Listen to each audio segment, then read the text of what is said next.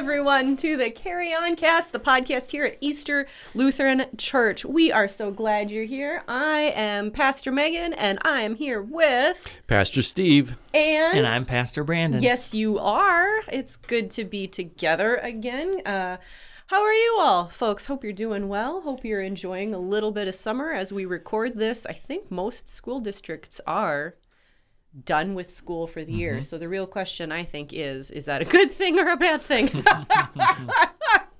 Depends on your perspective. I think that's pretty fair. Congratulations, teachers and uh, administrators. Uh, you made it one more year and you are amazing. Heroes. Oh my gosh, we think you're the greatest. Um, so we, at this kind of point in uh, our year as well, we're changing up a little bit. We're moving from sort of the regular church season in its own way to, to sort of the summer. Now on the liturgical can- calendar, it's those numerous Sundays after Pentecost. How many are there? They're like 74 Sundays after Pentecost. It's a summer preaching party. It's a summer preaching party. There's a lot of green pyramids and uh, a lot of just hanging out. It's it's literally it's like half the liturgical church It's like the wild, wild west. Preach whatever you feel like. Right! It's big fun. So we're post Holy Trinity Sunday and uh, ahead of the September school year starting again, and so we're, we've got a couple of summer sermon series, and this is the start of of our first one. Um, we are going to do something really simple. We're going to keep it easy. We're going to let the preachers talk about their favorite Bible passage. I know. Um, and we have a special treat this week. Our preacher is uh, Deacon Krista Lind, who is part of the St. Paul Area Synod office. Uh, so she's going to come and be our guest preacher on this first Sunday in our sermon series. And I'm really looking forward to having her here with us. Um, but, uh, gentlemen, tell me a little bit about uh, how it feels to hear someone talk about their favorite Bible passage. What is that? I mean, what does that feel like to you? What does that mean to you? Well, first, I'll just say it's really hard to pick your favorite. Ooh, it's like picking your favorite kid. Uh, well, actually, I have a better time with that. um, but I would say, you know, what I'm most looking forward to is not just the Bible passage, but what's the meaning behind it to that person? What is it that that drew their attention or their life story? Why did they pick that as their favorite? Um, so I'm really excited to hear what what parts of these Bible stories uh, stand out to the different preachers.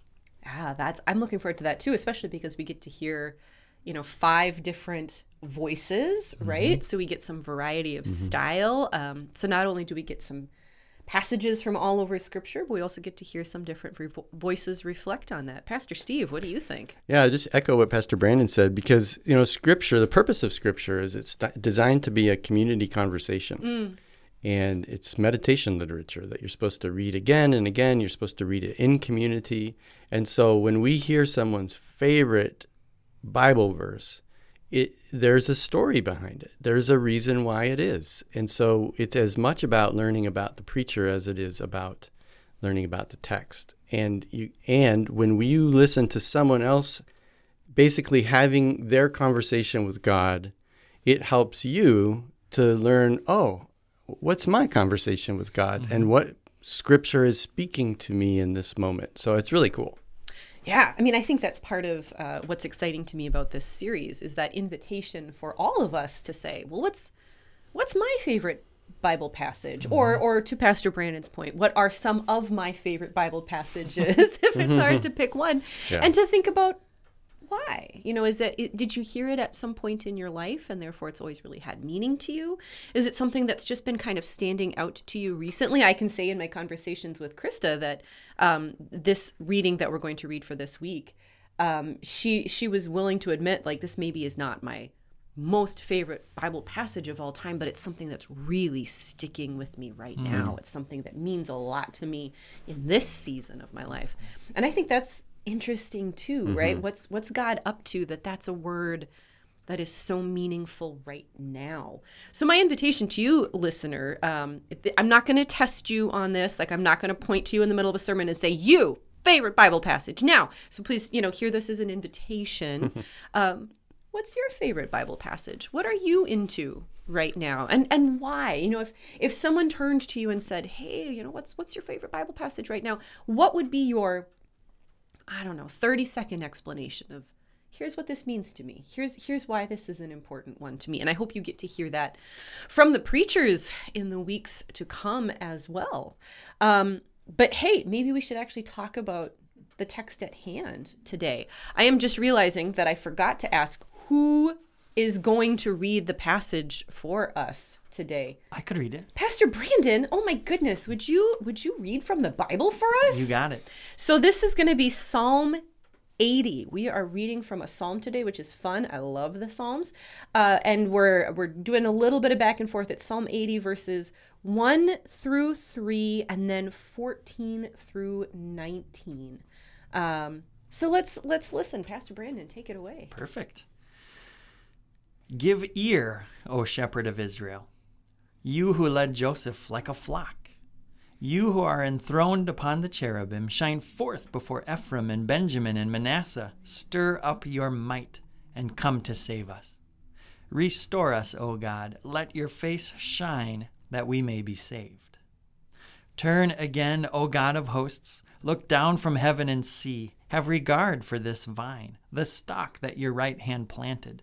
They have burned it with fire, they have cut it down. May they perish at the rebuke of your countenance, but let your hand be upon the one at your right hand, the one whom you made strong for yourself. Then we will never turn back from you. Give us life, and we will call on your name. Restore us, O Lord God of hosts. Let your face shine, that we may be saved. Oh, it's beautiful. And uh, I think, too, not only is it beautiful, but there's a little bit of what? Um, what's the context here? What are what are we talking to? I think especially we can get a bit hung up when we hear names like Ephraim and, and Benjamin and Manasseh, and we go, uh oh, I don't know who those people are. So obviously, I don't know what's happening here. Uh, my invitation, listener, is, is, is of course, it's okay if you don't know all the references. It helps, right? It helps you get more context, you get more story, you get more meaning, but it's okay to not know all of it. Um, but maybe we can help a little bit with that. Uh, Pastor Steve, what what kind of framework have you got for this psalm? What what what would you say are, are some of the important details to note? Yeah, well, there's a lot in that question. So the first thing I'm going to do is just help the listener to frame and put it in context before I get distracted by what distracts me or captures my imagination. What? You might get carried away and excited yeah, about yeah, something? Yeah. So just just know like what is a psalm? A psalm is a is a poem. It's sure. the words to a song. Um, most scholars believe that the psalms were actually sung by the people of Israel. It's kind of like their hymn book, if you want to put it simply. It's like this is the collection of 150 songs that the people of Israel love to sing. Um, and they they're crying out to God. And when so Pastor Megan mentioned the names Joseph, Ephraim, Benjamin, and Manasseh. So if you'll remember, Joseph was the beloved son of of of amazing Technicolor Dreamcoat fame. Yes, Joseph. Yes, yes. Jacob's whose name was turned to Israel. So jo- right. Joseph was the the one who basically saved all of his brothers and sisters and, and and kept them safe during the famine and you know his whole story at the end of Genesis. But then Ephraim and Manasseh, so Benjamin was Joseph's, Joseph's younger brother, brother so right. he was one of the tribes. But then Ephraim and Manasseh were Joseph's sons. And what's interesting is that Joseph got the double blessing. So his sons got to actually have plots of land and tribes named after them. So there is no tribe of Joseph in Israel there's the tribe of Ephraim and Manasseh, who are the sons of Joseph, which is really interesting. And but I think it's interesting that this author, this is called the Psalm of Asaph, who we don't know anything about Asaph other than he wrote a bunch of psalms. It's it's um, also worth noting that uh, Psalms scholars would say that those superscripts, those little like you know Psalm of Asaph stuff, are a little hard to verify sometimes. Yeah. So we can we can take stuff from it, but we shouldn't like yeah. hang our whole understanding of God on a, a Psalm superscript. Right. Yeah. But it is it is interesting to note though that it's not a Psalm of David, right. which most Psalms if are, are attributed yep. to David, mm-hmm. and this one isn't. But for so I'm that's way too much Bible nerd stuff. But so that's just one thing. The other thing too is, I think context for this is when you read the text, and if you read the whole psalm, it gets a little dark, is that this is a crying out to God psalm because the people are suffering. They and and this isn't necessarily a particular moment in history. It's kind of like the repeated pattern of Israel where they would basically disobey what God said to like have justice, be fair, be kind to the poor, be good to your neighbors, all that kind of stuff. And when they started getting all pumped up around power and money and conquest, that always backfired. And they always got destroyed by an enemy and watch their city burned. And, you know, it's horrible. And this is the moment that they're in right now where they're crying out, Oh God, we know we blew it. Help us, come back, restore us. So that's what's going on. Yeah. Yeah, so it's it's okay to say that this maybe doesn't respond to any direct specific particular moment or at least not one that we know except to say that God's people have regularly found themselves in places where um, man they've gotten themselves into a mess. I'm, I would be one of those uh, people that find themselves regularly in that place. If, if, if we're honest with ourselves, are we not all? Oh God, Restore me, please. restore me! I what did did, this I do? to myself. um, yeah, yeah, and it's one of the things that I like about the Psalms too is that there's there's lots of space in Psalms for for praise and for joy and for worship, but also for for lament and grief and and accepting blame and even space for anger at Mm. God. Like, why would you leave us like this? Like, why Where would you? are you? Where? Yeah, right. Show up. You said you would be here. Um, yeah, so I, I appreciate this naming of hard times in life, the need to be restored, which is to say that sometimes you're you're kind of a hot mess. Uh, restoration is something that you need. Pastor Brandon, when you hear this psalm, especially this this repeated refrain to be restored by God, um, what does that mean to you? What does that feel like to you? Uh, I can relate to it. Yeah. Um, but I love, yeah, the refrain in the psalm: "Restore us, O God, let your face shine, that we may be saved." Um, I'm I'm stuck with that idea of face shining. Oh, sure. Um, so we get several images in the New Testament of you know Jesus is transfigured, uh, but also Old Testament Moses, you know, was saw God's you know God's face was hidden or veiled, and then Moses comes down and his face he's just glowing. So I think that's really interesting. But my my study Bible here says describe a time when you saw someone's face and felt overwhelming joy. Oh. And I just think, what would it look like if you hadn't seen God's face in a long time, and or you know somebody that you knew loved and cared about you, then all of a sudden saw again? And I can't help but imagine, you know, it depends on the setting, because I would imagine there were times when, like uh, Pastor Stevie said, when you know you messed up, yeah. and and there was God's face, and you're like, uh oh. Now we're really in trouble. Um, you know, that's really all I can think about from my childhood. Those instances, I think, uh, like specifically, you know, three boys, and we were in the barn and we found three hatchets, obviously God ordained, um, one for each of us. And so, what does a boy do with a hatchet but use it? And so we start chopping on poles and posts, and it turns out they're the ones that hold up the barn. Oh no! Um, and we didn't get, thankfully, too far into this adventure when Dad showed up. And you could see on his face, like, so we were really having a great time being boys and um, filled with joy until we saw our dad's expression and realized we must have done something wrong. and we were in big trouble Right. right? So I just think about that, but then I think about you know anytime at you know the movie Love Actually, you wait at the airport and uh, you see people getting off their planes and reconnecting with you know family or people they haven't seen in a long time. Uh, so what what would that have felt like for for us in those times of where we just feel like God is really distant? Yeah. And then all of a sudden we have that experience or where we feel like, no, it's God's right here with us. We, I mean, we even use so that you know, let your face shine. We have a you know an equivalent in contemporary Eng- English when we say, "Oh my gosh, his face just lit up," right? Like we Ah. we know that reaction. We know what it feels like when you see someone experience that just enlightening joy. Like y- you just pictured Yeah. it in your own head. Like you just pictured what does it mean when you saw, oh my goodness, her face just lit up when she saw that. Um, so we know that. And so what is it to say, God, we hope that when you look at us, that your face lights up again, that you that you know this joy and love. and and that's our hope at the end of every worship service that that we send worshipers with may may the lord's face shine, on, you. and be gracious to you. Yeah. Mm-hmm. Yeah. may god may god's face light up Right. when god sees you Yeah. Which what a what a beautiful image to consider again that that what we what we desire most is for God to look on us with that that joy and love and warmth. And and I and I don't mean to imply the corollary that like sometimes God just like, you know, capriciously looks at you and is like, "Brr, I'm angry with you. See, that's what I was just thinking. Is like that's the that's the gospel. Is that when when we expect Dad's going to come running at us with that face of condemnation, what Jesus reveals to us is that God still lights up when God sees you because you're God's child. Right. Now, that doesn't mean God is going to take away the natural consequences of being Right, really right. stupid Right.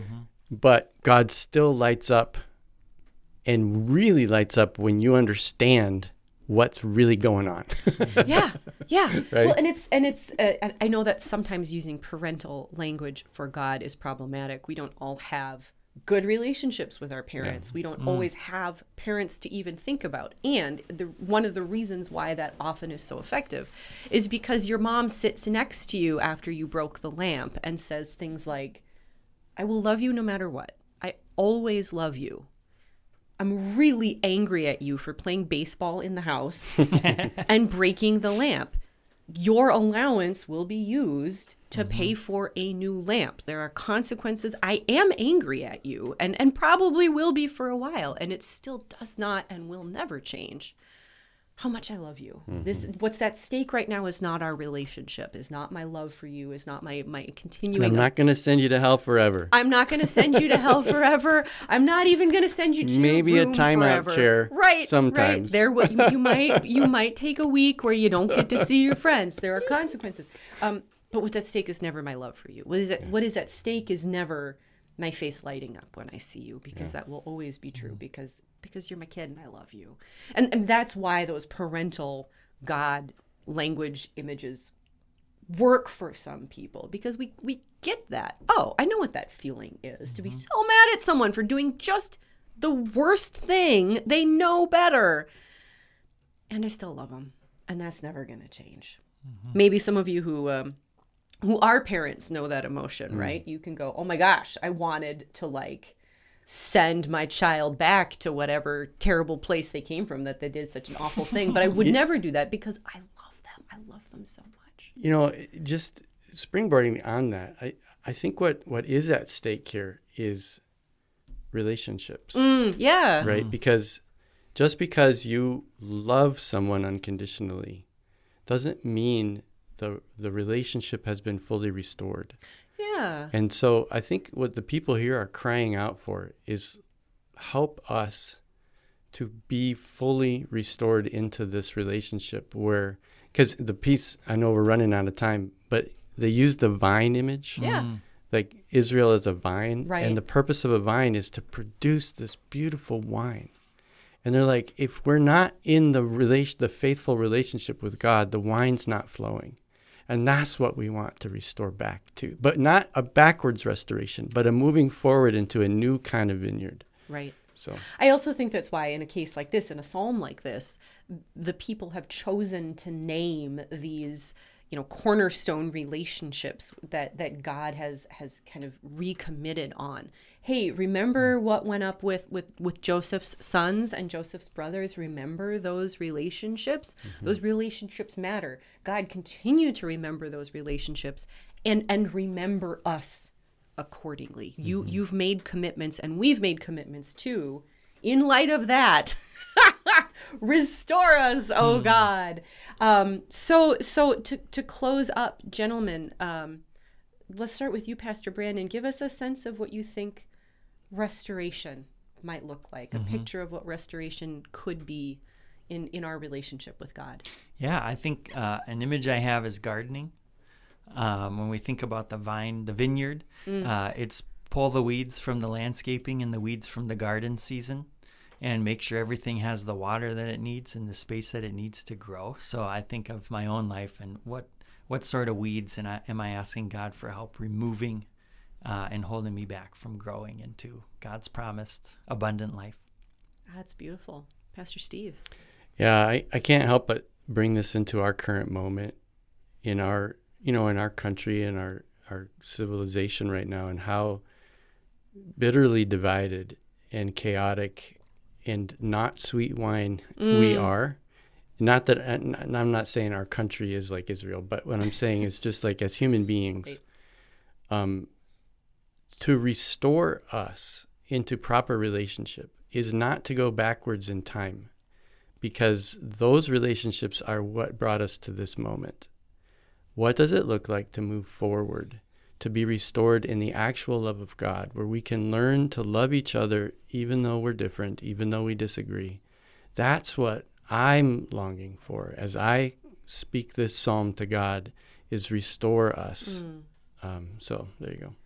And I, to that, kind of in that line, as I look at verse 19 in particular, you know, restore us, O Lord God of hosts, let your face shine. Why? Not so that we can relive the good old days, not so that we can have abundant nostalgia, not so that we can have power and control, not so that we can be rich and famous, that we may be saved, that we might know this fullness and wholeness that we know only in full relationship with the God who made us and loved us. Hmm. I mean that's that's the point. Not not so that we can be super special and, and way more important than everybody else, but so that we may be saved, so that we may know this abundant life and others may know it as well. Well, friends, that's the end of our time together. Such beautiful things to think about. Let me know what your favorite Bible verse is. Go ahead and and, uh, and and share that with us. We'd love to hear from you. And and until next time, friends, this is uh, the Carry On Cast, the podcast of Easter Lutheran Church, where our mission is to grow in faith and Carry on. the work of Jesus Christ. Bye, everybody. May the road rise on.